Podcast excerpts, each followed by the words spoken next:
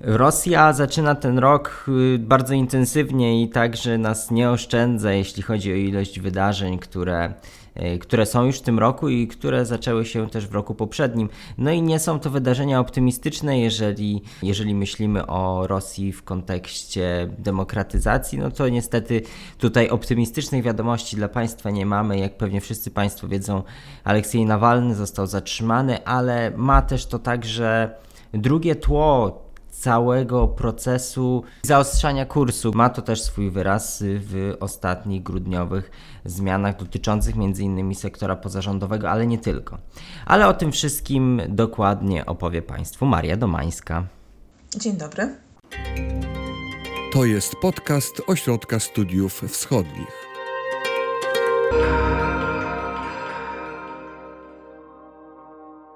Zacznijmy od zatrzymania Aleksieja Nawalnego. O czym świadczy ono? Czy to jakiś wyraz nerwowości Kremla, czy nie mógł Kreml po prostu zezwolić na to, żeby Nawalny przeszedł, wrócił do, do normalnej swojej działalności, no bo to podsyca jeszcze bardziej nastroje w Rosji. No właśnie, zatrzymanie i aresztowanie Aleksieja Nawalnego yy, świadczy o tym, że narasta nerwowość Kremla i obawa przed tym, że nie uda się w najbliższych latach reżimowi utrzymać takiej kontroli nad sytuacją wewnątrzpolityczną, jak udawało się w, przedtem. E, reżim putinowski w rosnącym stopniu opiera się na braku alternatywy i na takiej tradycyjnej bierności rosyjskiego społeczeństwa.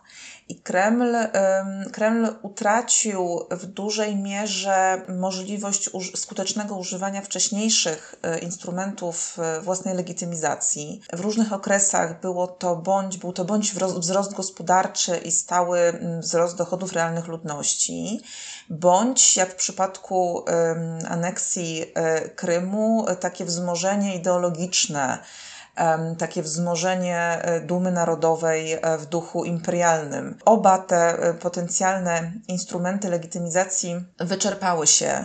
Reżim ujawnia coraz większą taką pustkę ideową. Nie jest w stanie zaproponować społeczeństwu żadnego projektu na przyszłość, a strukturalne bariery dla wzrostu gospodarczego sprawiają, że Rosja od e, mniej więcej 7 lat, 7-8 lat, znajduje się tak pomiędzy kolejnymi kryzysami gospodarczymi a stagnacją. I jeżeli chodzi o prognozy na, na najbliższe lata, to nic się na lepsze nie zmieni. Rosji grozi długotrwała stagnacja i dalszy spadek dochodów realnych ludności. W związku z tym wszystkim zwiększa się rola instrumentów e, kontroli i represji. I teraz postać Aleksieja Nawalnego, jego y, status jako polityka, y, który w oczywisty sposób y, chce się, chciał się od dawna stać najważniejszym opozycjonistą Rosji, jego działalność stanowi odpowiedź na, na ten brak alternatywy i na bierność społeczeństwa, dlatego że Nawalny pokazuje, że alternatywa potencjalna jest dla Putina i on jest tą alternatywą. E, wprost od lat mówi, że chce być prezydentem Rosji.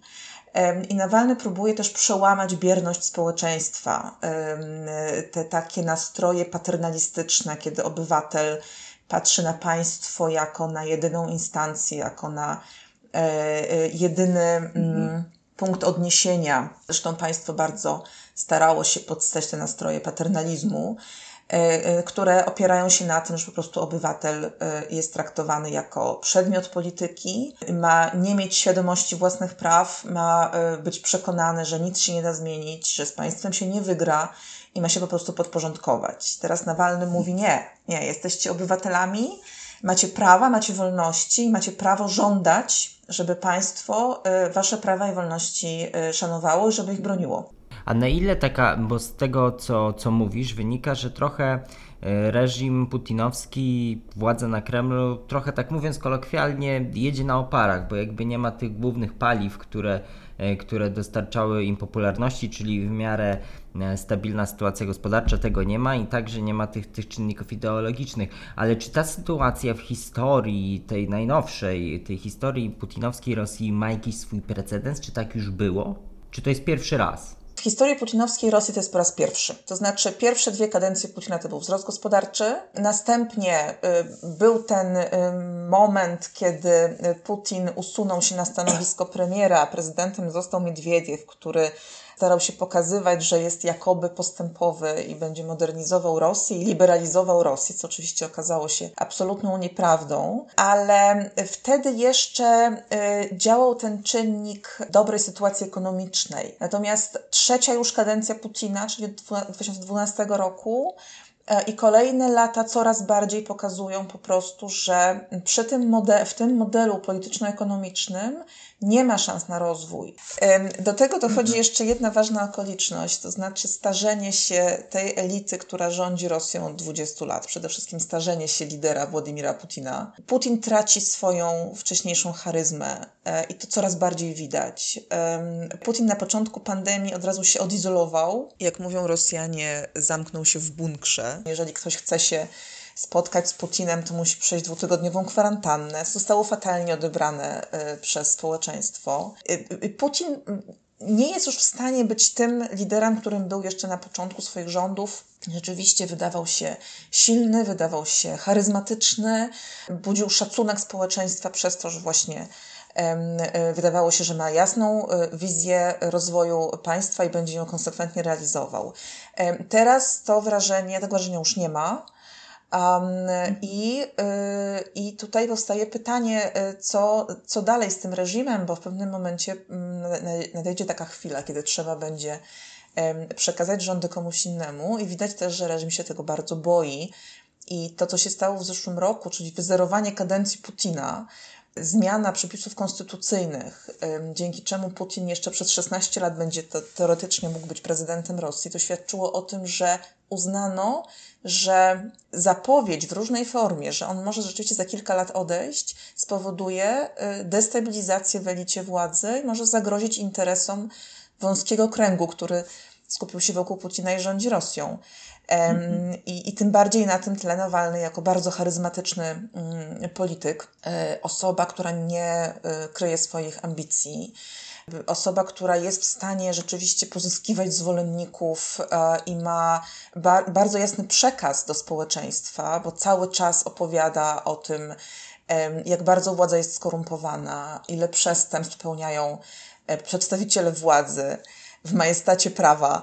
E, nikt ich nie ściga, to jest taki, to, to może nie działa od razu, ale to w dłuższej perspektywie bardzo podważa wizerunek władz, bardzo go osłabia, pokazuje państwo rosyjskie jako e, opanowane przez różne patologie, i zatem idzie przekaz, że najwyższy czas to y, zmieniać, a reżimowi mhm. zależy na pełnej stabilności pełnej kontroli nad sytuacją wewnątrzpolityczną, zwłaszcza w obliczu tego, co się w zeszłym roku działo e, na arenie międzynarodowej i w samej Rosji zresztą. To znaczy, po pierwsze, protesty na Białorusi pokazały, jak bardzo reżim autorytarny, który był uważany za niesamowicie stabilny, może być kruchy, jak bardzo społeczeństwo, które było uważane za bardzo bierne, może nagle się zaktywizować i realnie zagrozić władzy.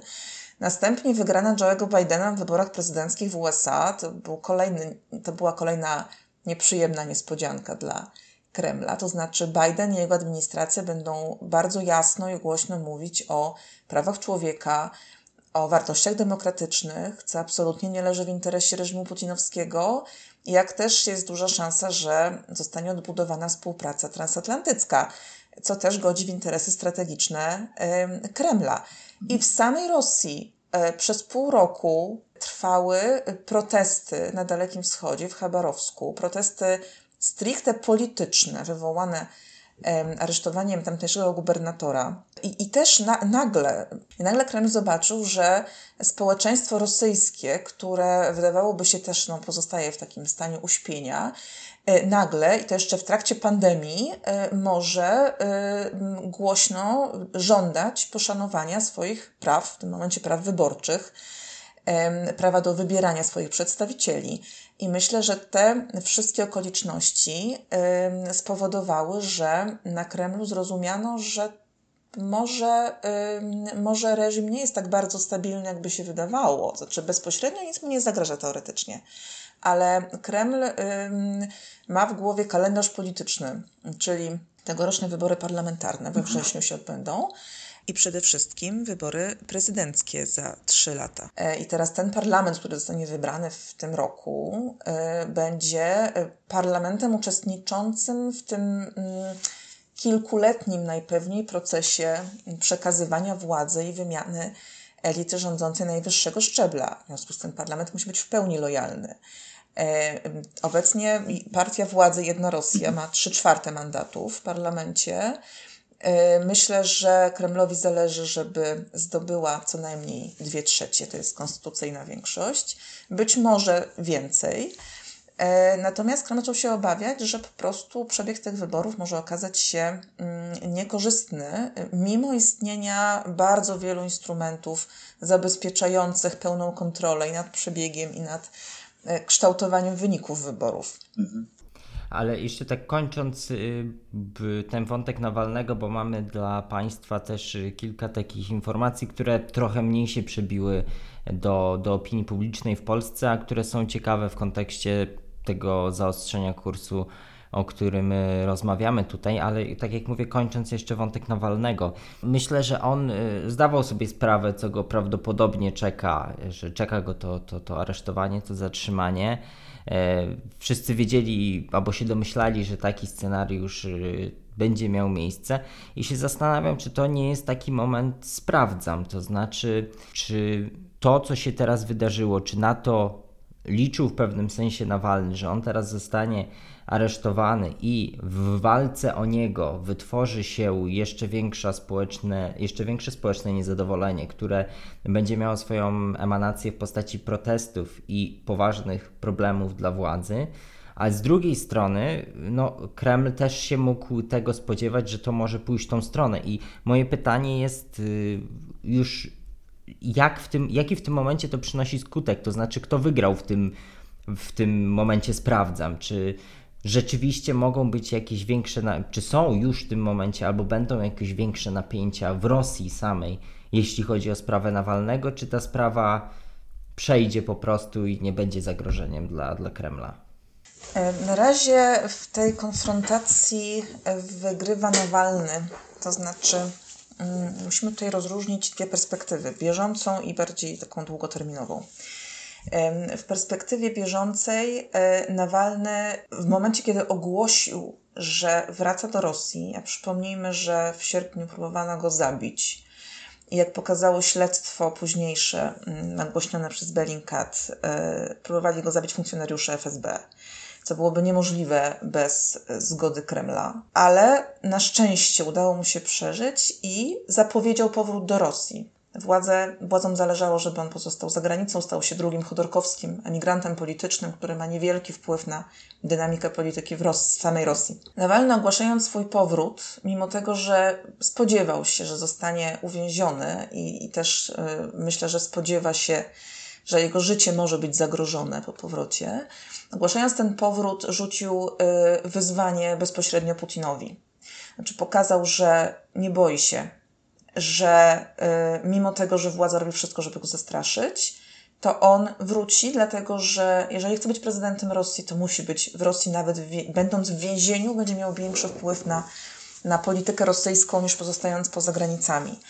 E, I teraz y, bardzo ciekawa była y, reakcja Kremla na jego powrót, to znaczy panika tak naprawdę to, o czym wiemy, czyli y, zawrócenie samolotu, żeby nie wylądował na lotnisku Wnukowo, gdzie na Nawalnego oczekiwali zwolennicy i media niezależne, które miały relacjonować jego powrót. To triumfalne, triumfalny powrót i przywitanie przez, przez zwolenników, przekierowanie samolotu na Szeremieciewo, gdzie jedynymi mediami byli y, dziennikarze, którzy po prostu przy, przylecieli z Berlina z Nawalnym jego zatrzymanie na lotnisku, y, ten kuriozalny, to kuriozalne posiedzenie sądu, które miało na, miejsce następnego dnia w celu nałożenia na niego aresztu na 30 dni. Sprawa, która mu grozi, czyli, czyli zamiana wyroku w zawieszeniu na wyrok rzeczywistego więzienia, dlatego że nie stawił się pod koniec grudnia, przebywając w Berlinie na wezwanie Federalnej Służby Więziennej to, łamanie, łamanie prawa podczas posiedzenia tego sądu, łamanie wszystkich procedur.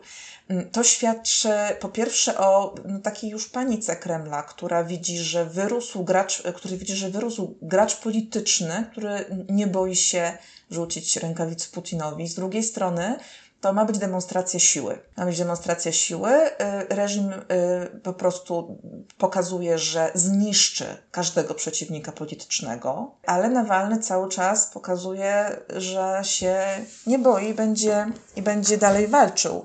I teraz wdłuż, ja się nie spodziewam jakichś protestów masowych, społecznych w obronie Nawalnego. Nawalny nie ma takiego potencjału mobilizowania wokół siebie, ani y, wokół siebie społeczeństwa rosyjskiego.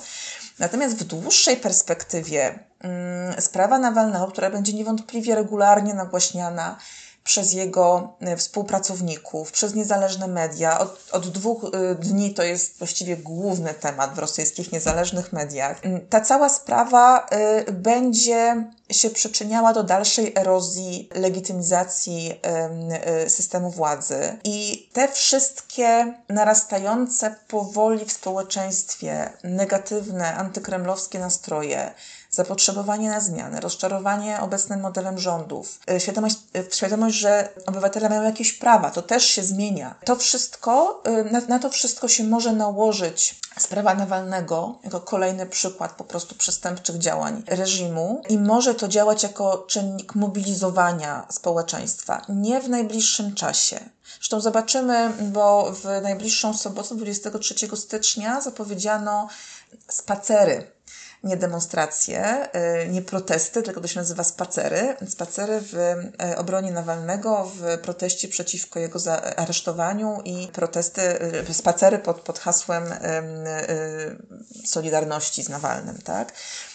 Myślę, że taki gracz polityczny, który pozostanie na terenie Rosji, który będzie no, nawet z więzienia za pośrednictwem swoich współpracowników, cały czas nadawał ton sferze informacyjnej, bo mam nadzieję, że y, ta sieć, którą stworzył w całej Rosji, y, sieć organizacji, które prowadzą śledztwa antykorupcyjne, które mobilizują ludzi przed wyborami do głosowania przeciwko kandydatom Kremla, to wszystko będzie trwało i to wszystko będzie powoli, ale jednak wpływało na nastroje społeczne, na świadomość społeczną i w dłuższej perspektywie Kreml nie będzie miał instrumentów, żeby temu przeciwdziałać, poza brutalnymi, masowymi represjami.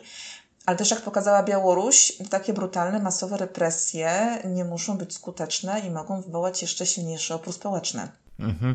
Więcej na temat tego, tej sieci, która powstała wokół Nawalnego i wokół i na temat też całej mm, jego działalności przygotowaliśmy film, który jest na, na YouTubie, także będzie on na pewno w opisie do tego podcastu. Jeszcze tylko chciałam zapytać, y, bo tutaj ciekawy jest też wątek żony Nawalnego i też z tego co mówisz wynika, że jakby teraz najważniejszą rolę do odegrania będą mieli po prostu współpracownicy Nawalnego, którzy pozostali na wolności i którzy dalej będą działać, ale w tym kontekście pojawia się też i dosyć no, eksponowana siłą rzeczy w tych obrazkach ostatnich tygodni nawet była żona e, Aleksieja Nawalnego. Czy ona może być e, nową Tichanowską? E, nie wiem. To znaczy, to zależy od jej planów przede wszystkim, bo na pewno byłaby do tego zdolna. Myślę, że mm, może odegrać rolę w rosyjskiej, tej niezależnej polityce, tak? tej, tej polityce, którą stara się uprawiać opozycja. Myślę też, że cały ten dramat rodziny, który się rozgrywa wokół aresztowania Nawalnego i wokół grożących mu dalszych represji, też oddziałuje na postrzeganie Nawalnego y, w społeczeństwie. Nawalny w niektórych kręgach miał opinię polityka autorytarnego, e, takiego, który gra na samego siebie, co nie jest niczym chyba dziwnym dla y, polityka z ambicjami. I myślę, że jego żona może bardzo ocieplić jego wizerunek i to będzie działało na jego korzyść. To znaczy, z jednej strony jego determinacja, jego odwaga niesamowita, z drugiej strony mm, to pokazanie w bardzo ludzkim wymiarze, co y, Kreml, co putinowski reżim robi z Rosjanami. To wszystko może działać y, bardzo korzystnie mm, wizerunkowo. Jeszcze dodam jedną ważną rzecz, to znaczy Nawalnemu przez lata nie udawało się mm, zjednoczyć wokół siebie opozycji demokratycznej a opozycja pozostawała słaba, była przez całe lata przez Kreml represjonowana, marginalizowana i demonizowana w oczach społeczeństwa. I teraz to, co ja e, od niedzieli widzę, to, co się dzieje w, w tej niezależnej części internetu rosyjskiego, wśród, wśród niezależnych mediów, w sieciach społecznościowych, to świadczy po pierwsze o tym, że mm, powrót Nawalnego spowodował wzrost morale czy opozycji stricte, czy aktywistów społecznych, czy tej części mm, aktywnego obywatelskiego społeczeństwa, która bardzo by chciała zmian. Nawalny dał nadzieję na to, że ta walka jeszcze nie jest przegrana po prostu, tak? Mm, z drugiej strony ten powrót y, da, daje mu potężny moralny mandat, żeby być uznanym y, też pewnie w jakiejś perspektywie za lidera opozycji demokratycznej. E, do tej pory był najbardziej rozpoznawalnym opozycjonistą i w, też w dużej mierze za, za granicą. Natomiast e, niewykluczone, że to, że powrócił, to, że cały czas pokazuje e, swoją wolę walki, to mu daje, to, to, mu, to bardzo umacnia jego pozycję w samej opozycji. Tutaj mówiliśmy też, wspomniałaś o tej sieci organizacji i organizacji pozarządowych, które E, są wokół Aleksieja Nawalnego. No i tutaj dochodzimy do tego drugiego tematu naszej rozmowy, czyli te, ten grudniowy pakiet represyjnych ustaw, myślę, tutaj możemy użyć tego słowa. Tak w telegraficznym skrócie, co, co przyjęto w grudniu w rosyjskim parlamencie i dlaczego no, będzie to stanowiło problem dla organizacji związanych z Nawalnym, ale nie tylko? Przyjęto cały pakiet ustaw, które y, są wymierzone y, przede wszystkim w rosyjski trzeci sektor, czyli NGOsy. Y, wolność y, zgromadzeń, de facto ustawy likwidują wolność zgromadzeń w Rosji, chociaż prawo do zgromadzeń pozostanie na papierze jak również e, te ustawy zaostrzają e, cenzurę w internecie. To są takie trzy główne kierunki. Mhm, to rozbierzmy to sobie może na czynniki pierwsze. Wolność zgromadzeń. W jaki sposób zostało, zostało to naruszone przez tę ustawę? Do tej pory, od bardzo wielu lat, władze e, ograniczały prawo do gromadzenia się, prawo do protestu. Natomiast y, do niedawna istniały takie luki w prawie, które bądź to mm, umożliwiały demonstrowanie w określonych formach, bądź umożliwiały mm, czasem skuteczne dochodzenie praw w sądzie. Na przykład taką luką w prawie było to, że mm, pikieta indywidualna była jedyną formą protestu, która nie wymagała uprzedniej zgody władz.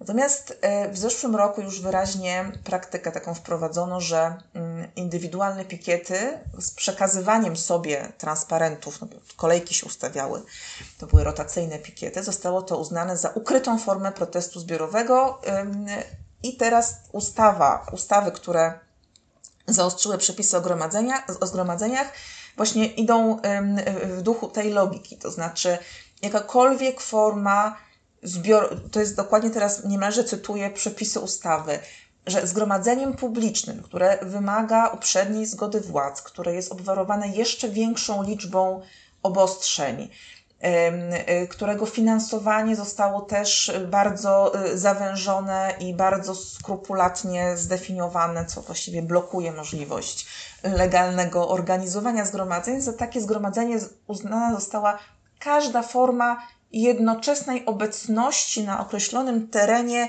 grupy obywateli, e, którzy się zebrali w jednym celu bądź pod jakimś konkretnym hasłem.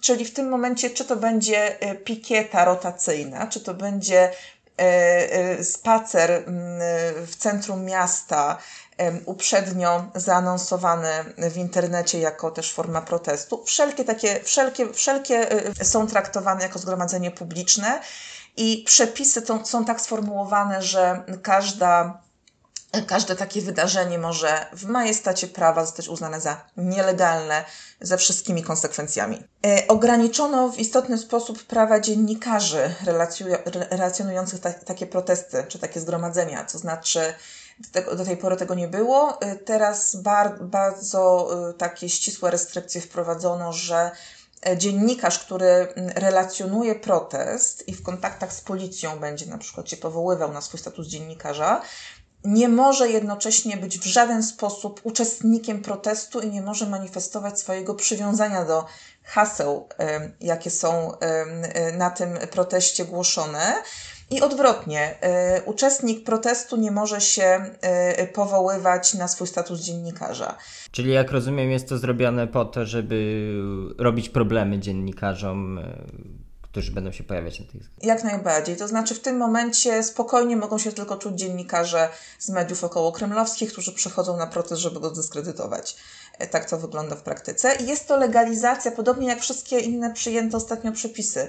Jest to legalizacja bardzo wielu praktyk nieformalnych, które wbrew przepisom y, były mm, stosowane coraz częściej w coraz większym zakresie w ostatnich latach. Teraz po prostu prawo zostało uszczelnione w taki sposób, że w zasadzie już zatarła się granica między działalnością legalną i nielegalną.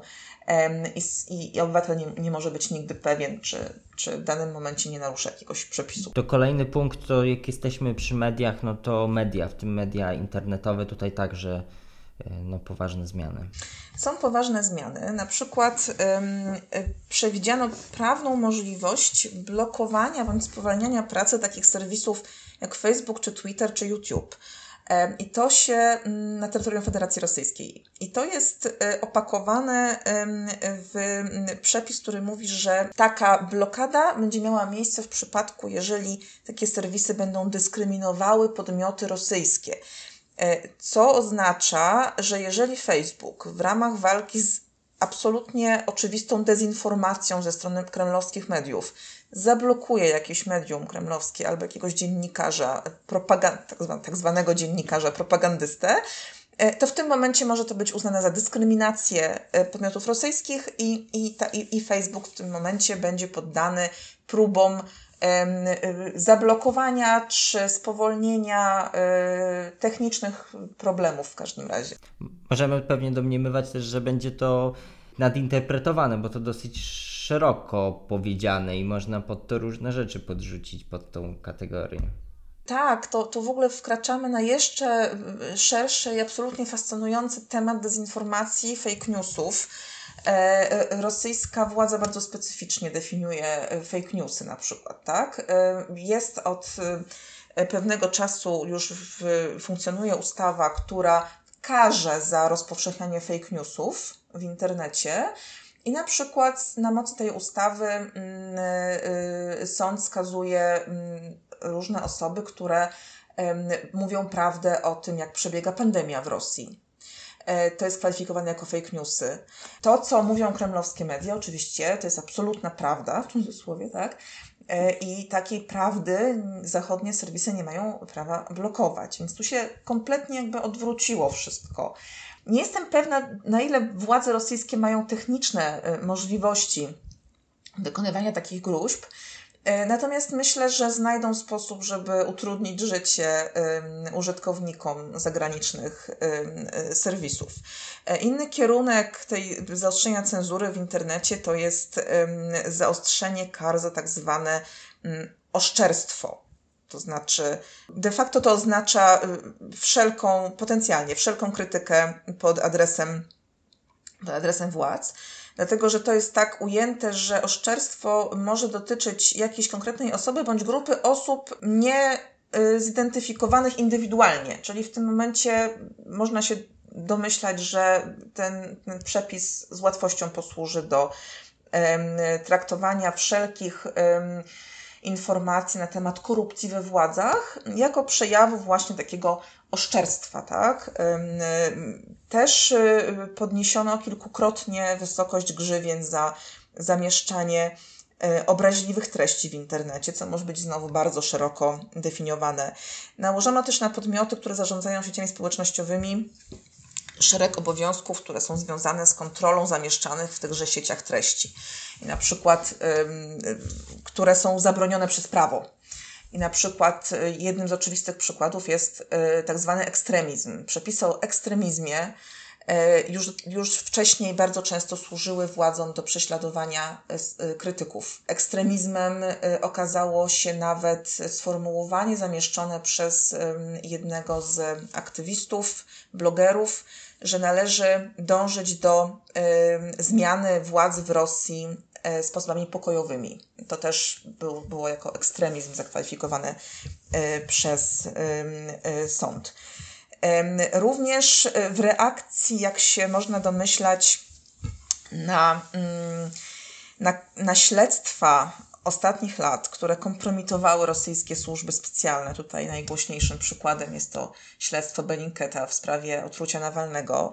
W reakcji na te, na te kompromitacje poszerzono w nowych przepisach możliwość zakazywania operatorom danych ujawnienia danych osobowych, w tym danych majątkowych, funkcjonariuszy publicznych, w, tych, w tym przedstawicieli y, służb specjalnych. To ma y, utrudniać prowadzenie niezależnych śledztw. Do tej pory te informacje były mniej lub bardziej dostępne w internecie. Co śmieszniejsze, te informacje, te dane osobowe funkcjonariuszy y, można było bez większego problemu kupić na czarnym rynku, w darknecie y, i handlowały tymi danymi y, organy administracji rosyjskiej. Na przykład. Nieoficjalnie. No, oczywiście, że nieoficjalnie, ale de facto wszyscy dziennikarze śledczy wiedzą, że dużo danych można kupić przez różne osoby w MSW pracujące. Tak? Znaczy to, to, to tak to wyglądało w praktyce. Nie wiem dlatego, na ile mm, ten zakaz wobec operatorów danych będzie skutecznie egzekwowany. Ale mówimy o mnożeniu, mnożeniu przepisów, mnożeniu formalnych podstaw do tego, żeby y, ścigać i karać wszystkich i, i, i za wszystko tak naprawdę. Mhm. Kolejny kontekst, y, trzecia taka powiedzmy część tych, tych zmian represyjnych to organizacje pozarządowe. One już wcześniej łatwo nie miały. Ten status agenta zagranicznego to sprawa, która się dosyć szerokim echem odbiła, ale w tym momencie prawo idzie jeszcze dalej. Tak, prawo idzie jeszcze dalej i tutaj idzie w kilku kierunkach. To znaczy, przypomnę tylko, że dotychczasowa kampania ukierunkowana na zwalczanie trzeciego sektora dotyczyła organizacji, które miały osobowość prawną, a także mediów, które otrzymywały finansowanie z zagranicy i e, osób dla takich mediów pracujących, które uczestniczyły w propagowaniu informacji, czyli w praktyce dziennikarzy i e, blogerów. I żeby ominąć tą ustawę, to na przykład te NGOsy, które miały osobowość prawną, zmieniały swój status prawny na formy mniej sformalizowane, tak? Czy to był na przykład jakiś ruch społeczny, czy, czy stowarzyszenie bez osobowości prawnej, to, to różnie było. I ta grudniowa ustawa y, likwiduje możliwość y, wymknięcia się przepisom o agentach w ten sposób, to znaczy obejmuje również organizacje bez osobowości prawnej i też wprowadza możliwość narzucenia statusu agenta zagranicznego wszystkim osobom fizycznym zajmującym się polityką w interesach obcego państwa lub jego organów bądź organizacji zagranicznej bądź organizacji międzynarodowej bądź obywateli obcego państwa Tutaj też włączono osoby umyślnie zbierające informacje z zakresu wojskowej lub wojskowo-technicznej działalności Federacji Rosyjskiej, które, mm, których zdobycie przez obce podmioty może być wykorzystane przeciwko bezpieczeństwu Rosji. To są bardzo pojemne y, definicje i są w jakikolwiek sposób również pośrednio finansowane z zagranicy. Czyli na przykład, jeżeli e, ktoś, nie wiem, wyjdzie na e, protest e, i władza uzna, że ten protest ma charakter polityczny, a polityczne jest coraz częściej wszystko, i ta osoba jednocześnie jest finansowana przez podmiot rosyjski w jakikolwiek sposób, który to podmiot jest finansowany przez podmiot zagraniczny, teoretycznie taka osoba może dostać e, status agenta zagranicznego, a to się wiąże z bardzo dużym obciążeniem, na przykład sprawozdawczością. Osoba fizyczna, która nic złego nie zrobiła, musi cztery razy do roku wypełnić ponad 80 stron formularza, gdzie się będzie spowiadała ze swoich dochodów, wydatków, form działalności itd., tak itd. Tak Czyli jak rozumiem, to także jest krok w tym kierunku, żeby no, można było to łatwo wykorzystywać, bo mm, jak, czy, popraw mnie, jeżeli to, to, to źle rozumiem, ale w, czyli w takiej sytuacji powiedzmy jakaś osoba, która no jest powiedzmy średnio zaangażowana, przyjdzie tam powiedzmy na jakiś protest, to władza może do niego zastosować taką represję, że z powodu tego, że na przykład pracuje w firmie prywatnej, której udział jakiś tam jest kapitału zagranicznego, to ta osoba może z tego tytułu by, mieć problemy takie, e, takie właśnie jak mówisz. Osoby fizyczne mogą y, mieć narzucony status agenta zagranicznego, jeżeli zajmują się polityką w interesach obcego państwa lub jego obywateli lub organizacji zagranicznej. Do form prowadzenia działalności politycznej zaliczono udział w wydarzeniach publicznych, jak e, protesty czy zgromadzenia wszelkiego rodzaju, ale też na przykład debaty, udział w formowaniu e, komisji wyborczych podczas wyborów, udział w obserwacji wyborów, publiczne apele do władz mające na celu E, doprowadzenie do zmian w prawie, mm, kształtowanie poglądów społeczno-politycznych, między innymi przez prowadzenie badań socjologicznych. Jak będzie trzeba znaleźć paragraf, to znaczy paragraf już jest, więc da się to pod różne przykładki, jak rozumiem, dopasować. Tym bardziej, że atmosfera i retoryka władz jest taka, że w zasadzie coraz bardziej nasila się taka narracja, że y, jakiekolwiek formy, narracja, z której wynika takie założenie, że jakiekolwiek formy sprzeciwu wobec władzy, czy też aktywności obywatelskiej, które zostaną uznane za niekorzystne dla władzy, są inspirowane z zagranicy. To jest takie założenie a priori, że społeczeństwo rosyjskie samo z siebie przeciw władzy protestować oczywiście nie będzie, E, więc wszyscy, którzy to robią, są piątą kolumną Zachodu, który chce Rosję zdestabilizować. Taka jest narracja. E, dlatego wszystkie te przepisy, nawet jeżeli one ciągle, mm, niektóre z nich formalnie nie wyglądają jakoś szczególnie skandalicznie, to trzeba zawsze brać poprawkę na to, w jakim kontekście politycznym one będą stosowane. I tutaj y, trzeba pamiętać, że po pierwsze rozszerzająco są przepisy interpretowane, po drugie właśnie towarzyszy ich stosowaniu takie założenie, że każda aktywność która wychodzi poza te ramy e, wytyczone przez Kreml, e, jest aktywnością potencjalnie w interesie obcych państw i obcych służb specjalnych. Kończąc ten wątek y, organizacji pozarządowych, też, o ile dobrze pamiętam, wśród tych zmian co jest też utrudnienie w finansowaniu społecznościowym, które dzisiaj no, jest bardzo ważnym elementem działalności pozarządowej. To znaczy, mm, y, tutaj są dwa wątki. Po pierwsze, to co już mówiłam, że mm, agent zagraniczny y, może zostać agentem, e, nawet jeżeli e, finansowanie z zagranicy jest pośrednie. I z drugiej strony bardzo ograniczono finansowanie zgromadzeń publicznych Między innymi agenci zagraniczni nie mają prawa w jakikolwiek sposób materialnie wesprzeć e, organizacji zgromadzenia publicznego. Ale też e, są, jest na przykład e, taka możliwość represjonowania, że jeżeli Fundacja Walki z Korupcją Aleksieja Nawalnego, która zresztą ma status agenta zagranicznego już, zbiera środki w ramach crowdfundingu wyłącznie w Rosji, bo takie było założenie, można zawsze y, wysłać przelew y, z konta zagranicznego wbrew woli danego podmiotu, który nie udowodni, że nie zbierał pieniędzy wśród obywateli obcych państw i taki przelew oczywiście y, jako prowokacja, tak? I, I taki przelew uznać za świadectwo właśnie wykonywania funkcji agenta zagranicznego ze wszystkimi konsekwencjami. E, tutaj wymieniliśmy tą listę tych zmian, tych e, ustaw, tych zapisów, które zostały przyjęte w grudniu.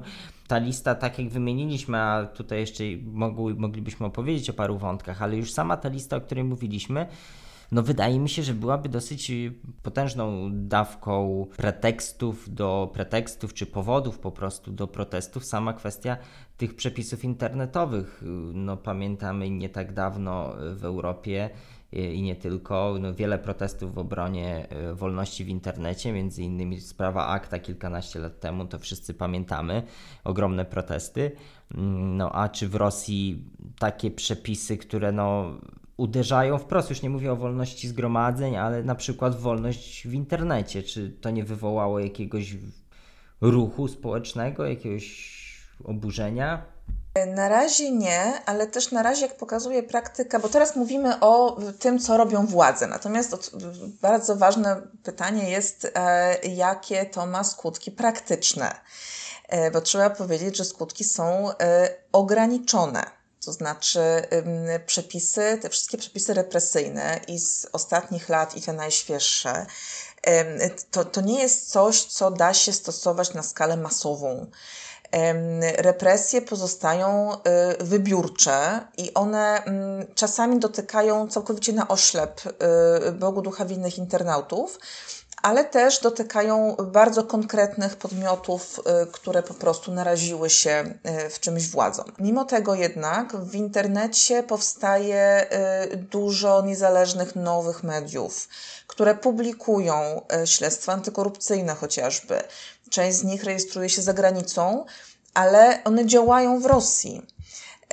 I do tej pory działają, mimo tego, że kurs represyjny władz się, władz się ciągle zaostrza. W związku z tym powstaje, podobnie jak z NGO-sami, mimo e, prawie dziesięcioletniej e, kampanii zwalczania trzeciego sektora, e, organizacje, wiele z nich były, było w stanie przetrwać y, dzięki poszukiwaniu bardziej elastycznych form funkcjonowania, y, dzięki crowdfundingowi. Pytanie jest otwarte, na ile te nowe przepisy będą w stanie rzeczywiście zdusić społeczeństwo obywatelskie. Nie sądzę, dlatego że y, reżim putinowski nie ma aż tak ogromnego i wszechobecnego i wszechwładnego aparatu represji. E, myślę, że głównym, głównym celem tych, tych przepisów jest e, zastraszenie prewencyjne i e, efekt mrożący, żeby ludzie po prostu bali się pisać krytyczne treści w internecie, żeby bali się wychodzić na ulicę. Natomiast y, możliwości represjonowania rzeczywistego pozostaną ograniczone. I tutaj też można założyć, że właśnie internet to jest ten potencjalnie temat, który może najbardziej zirytować Rosjan.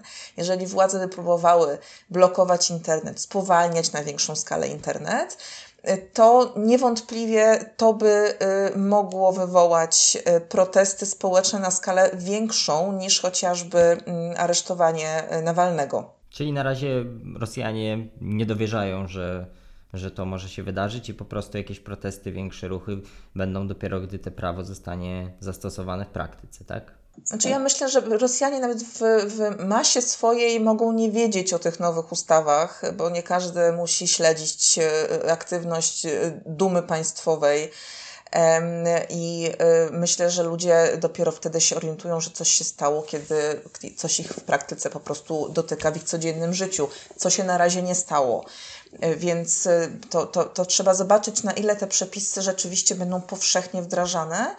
E, a na ile to, to właśnie jest po prostu ukierunkowane na, na, na prewencję, ale ta prewencja też, e, skala tej prewencji i, i jej istota e, też świadczy jednoznacznie o zaostrzaniu kursu władz. Dobrze, to podsumujmy w takim razie te, te, te zmiany, tą, tą obecną sytuację. To, co się wydarzyło w ubiegłym roku, to znaczy nie tylko ustawy, o których rozmawialiśmy z grudnia, ale też wcześniejsze, wcześniejsza nowelizacja prawa wyborczego, czy y, przebieg reformy konstytucyjnej, która była przeprowadzona y, ze złamaniem procedur obowiązującej ustawy zasadniczej, głosowanie w sprawie tej reformy, które było sfałszowane na bezprecedensową skalę, to wszystko świadczy o tym, że w ubiegłym roku pojawiła się nowa jakość w rosyjskim autorytaryzmie. Znaczy, reżim przeszedł z takiej fazy autorytaryzmu imitacyjnego, który był oparty na wybiórczych represjach, y, choć nasilających się, ale wciąż wybiórczych, na mm, stopniowym zacieśnianiu kontroli nad społeczeństwem, ale w takim ograniczonym zakresie, na utrzymywaniu pozorów legalizmu, na imitowaniu wielu procedur demokratycznych, ten system przeszedł na nowy jakościowo etap. E, ja bym to nazwał już takim reżimem dyktatorskim. Elita rządząca ma, przejawia ambicje do tego, żeby wprowadzać do relacji władzy ze społeczeństwem elementy państwa totalnego. Oczywiście nie, nie będzie totalnego, masowego terroru, bo jest to niemożliwe. Granice nie będą zamknięte, internetu nie zablokują, ale to, że władza wkracza na coraz to nowe obszary życia społecznego, próbuje regulować też nowe obszary życia prywatnego, to świadczy o tym, że, że, władza, y, że władza właśnie wprowadza takie elementy, y, które do tej pory znaliśmy z totalitaryzmów bardziej niż z autorytaryzmów nawet.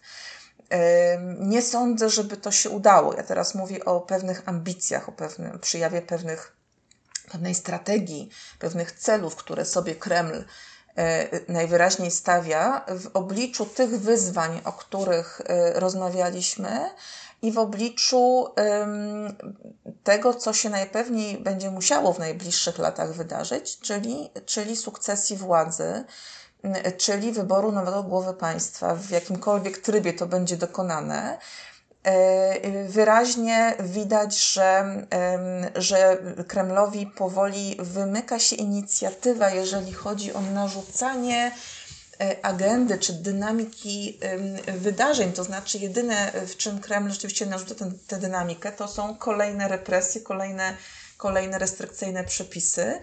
E, ale, ale wygląda to w ten sposób w praktyce, że na przykład rosyjskie społeczeństwo jest w coraz mniejszym stopniu podatne na kremlowską propagandę, w coraz mniejszym stopniu korzysta z jej tradycyjnych kanałów, z telewizji na przykład, w coraz większym stopniu y, szuka informacji w internecie, który nie podlega kontroli władz i podlegać nie może. A w internecie y, silną pozycję mają niezależni aktywiści, niezależni dziennikarze, opozycjoniści. Internet to jest domena Nawalnego, który, który rzuca Kremlowi kolejne wyzwania i, i, i każe Kremlowi reagować, a nie a nie i, i, i uniemożliwia panowanie nad dynamiką rozwoju sytuacji.